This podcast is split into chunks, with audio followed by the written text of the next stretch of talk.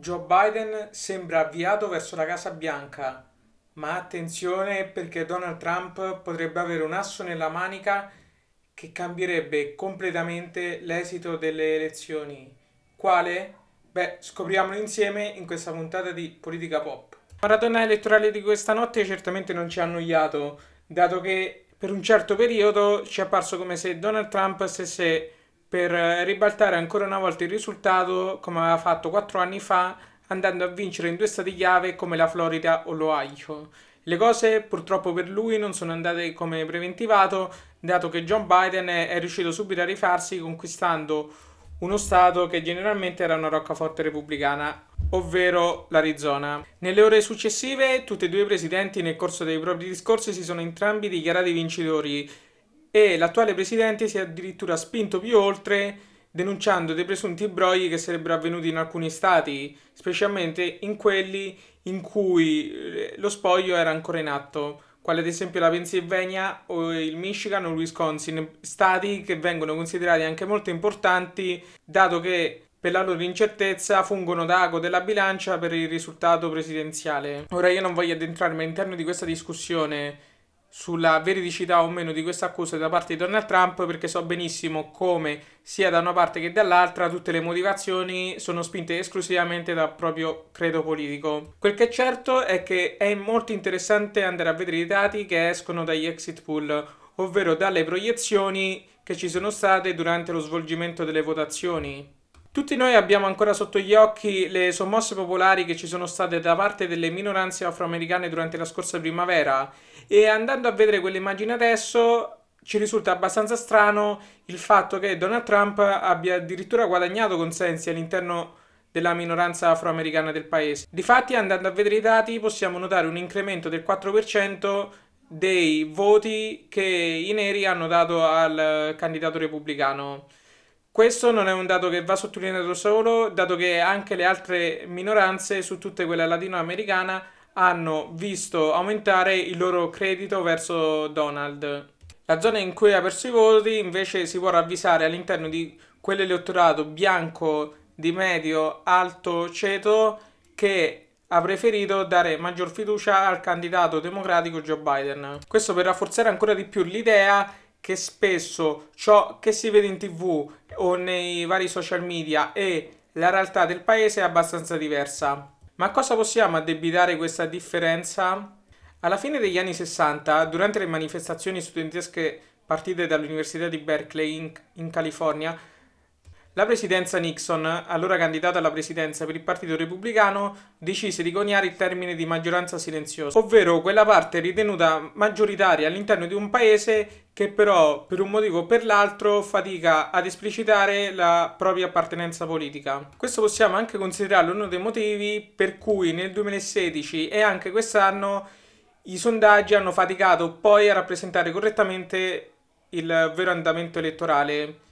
Kellyanne Conway, ex direttrice della campagna di Trump, arrivò a sostenere che quello che si era verificato fosse riconducibile al fenomeno del cosiddetto elettorato nascosto di Trump, fenomeno che lei ha chiamato i shy Trump voter, ovvero non l'elettorato indeciso, ma colui che mente intenzionalmente nei sondaggi per paura del giudizio dell'intervistatore. E probabilmente questo è uno dei fattori per cui le componenti delle minoranze che non si trovavano rispecchiate all'interno di quei fenomeni di protesta hanno faticato comunque a far sentire la propria voce di dissenso. Il di voti all'interno di queste minoranze lo ritengo uno dei più grandi traguardi raggiunti da Donald Trump all'interno della sua presidenza e tanto per far capire ancora quanto sia molto importante questo traguardo è il fatto che nel 2016 prese 1.200.000 voti in meno sia in Florida che in Texas, due paesi in cui la componente ispanica è molto forte. Probabilmente questo si deve anche all'oggettivo carisma di Donald Trump che riesce a coinvolgere le masse all'interno dei suoi discorsi in maniera molto più coinvolgente rispetto a quello del suo rivale. Non a caso Biden nel corso degli ultimi giorni di campagna elettorale è sembrato molto in ombra al che invece l'ex presidente Barack Obama sembrava lui il candidato alla presidenza, andando a rafforzare questa idea che Joe Biden sia un candidato di transizione. Non a caso è molto forte la percezione anche all'interno dei democratici che i voti per lui siano molto più in funzione anti-Trump che di supporto alla sua figura. Possiamo dire quindi in sintesi come Joe Biden sembra stia uscendo vincitore, ma che comunque questa vittoria non possa considerarsi molto forte, anzi inizierà la sua presidenza con uno stigma molto elevato, anche a causa di un elettorato che si è andato molto più polarizzando a causa delle numerose differenze fra i due partiti e che rischia di creare non pochi conflitti sociali. Un po' più difficile per Biden sarebbe gestire la situazione considerando che il Senato rimane a maggioranza repubblicana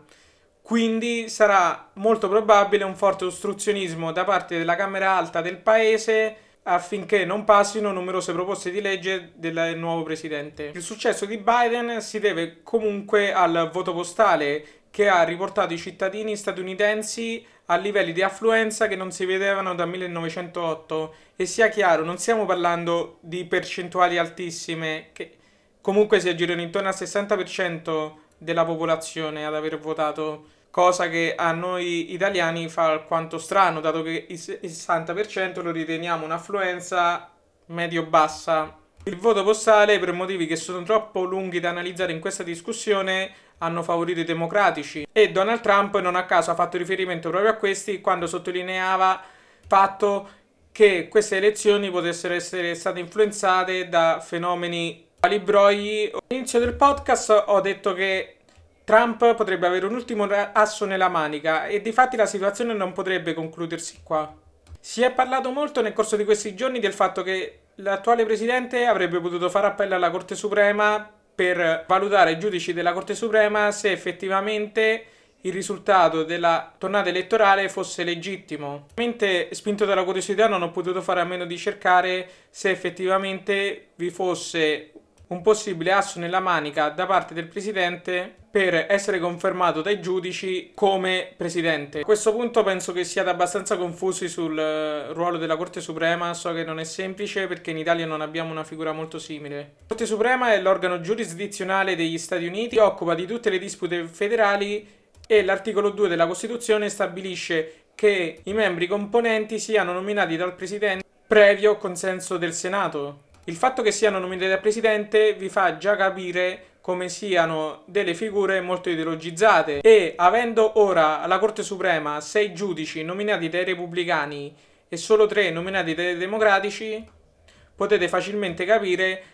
come il loro ruolo potrebbe giocare un ruolo decisivo all'interno di queste elezioni quelli che ho trovato durante la mia ricerca, che secondo me potrebbe essere la giusta via da parte di Trump per riguadagnarsi il posto alla Casa Bianca, sarebbe quello di fare appello all'articolo 2 della Costituzione in cui vengono chiarite le modalità di elezione del Presidente. Infatti viene stabilito che le elezioni si debbano tenere il primo martedì dopo il primo lunedì del mese di novembre. Fa suonare un campanello d'allarme tutto questo? Quel che ho pensato è che Trump potrebbe proprio giocare su questo, far leva affinché vengano annullati tutti i voti mandati precedentemente al giorno stabilito, ovvero il 3 novembre. E mi viene difficile pensare che una Corte Suprema a netta maggioranza repubblicana possa schierarsi a favore dell'altro candidato. La mia supposizione lo so benissimo, quindi prendete tutto con le pinze, ma secondo me se Trump volesse appellarsi alla Corte, questa sarebbe la via più facile per crearsi qualche margine di speranza su un'eventuale rielezione. In questo caso credo che comunque la figura del presidente ne uscirebbe fortemente delegittimata. In sintesi sì, vedo un futuro alquanto burrascoso per la politica statunitense e anche per gli americani, poiché sia da una parte che dall'altra fatico a pensare i simpatizzanti del partito sconfitto possano prendere alla leggera il risultato. E il primo dibattito fra i due non aveva fatto una buona pubblicità al quadro democratico del paese, direi che queste elezioni vanno a sotterrare ancora di più l'idea che gli Stati Uniti possano ancora rappresentare il faro della democrazia che tanto si vantano di essere. Con questo non voglio spalare fango sugli Stati Uniti, un paese che anzi adoro e che ritengo abbia contribuito molto alla salvaguardia della pace all'interno del mondo occidentale. È necessario da parte loro chiedersi, come fece Ronald Reagan alla vigilia delle elezioni del 1980 se nel mondo c'è ancora posto per gli Stati Uniti, o meglio, per questi Stati Uniti. Non so se quando uscirà il podcast